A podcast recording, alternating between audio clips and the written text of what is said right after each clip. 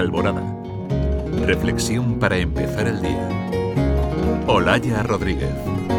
Buenos días a todos. Hoy, martes, se celebra el Día Internacional para la Erradicación de la Pobreza.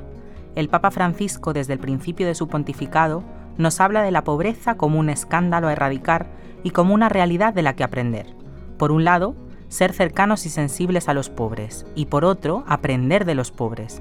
Nos recuerda el Papa que la pobreza no es un destino que deba aceptarse pasivamente, sino un desafío que debemos enfrentar, y que no es solo cuestión de las grandes empresas y multinacionales. Tú y yo podemos hacer algo aquí y ahora. Y cuando hablamos de pobreza no nos referimos simplemente a la falta de recursos materiales, sino a una privación de dignidad y de oportunidades. El Papa nos llama a mirar más allá de las estadísticas y las cifras, a ver a las personas, personas con nombres, rostros y sueños, en su encíclica Fratelli Tutti, nos invita a reconocer la fraternidad universal y a comprometernos a construir un mundo en el que todos tengan la oportunidad de vivir una vida digna.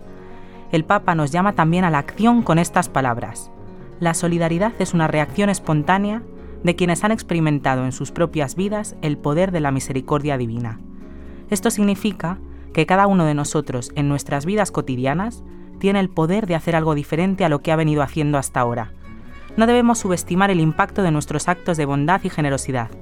Yo os confieso que desde hace un tiempo trato de no pasar de largo ante la persona que está pidiendo a la puerta de un supermercado o de una iglesia.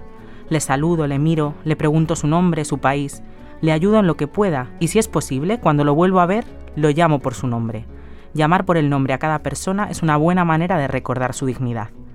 Y por otro lado, es importante no olvidar la otra parte, aprender de los pobres. Y es que todos nosotros sea como sea nuestra vida, estamos llamados a abrazar la pobreza, vivir con sencillez y descubrir que los grandes tesoros de la vida están muy lejos de lo material.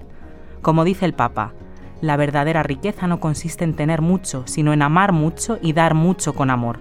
Y muchas veces es en los momentos de mayor pobreza, cuando más pequeños nos sentimos, cuando podemos hacer esa experiencia y encontrar la verdadera riqueza, la del amor, la de descubrir el don que es el otro y el don que yo soy para otros en este día que estas palabras nos inspiren a ser agentes de cambio y construir un mundo más justo. Que tengas un feliz martes.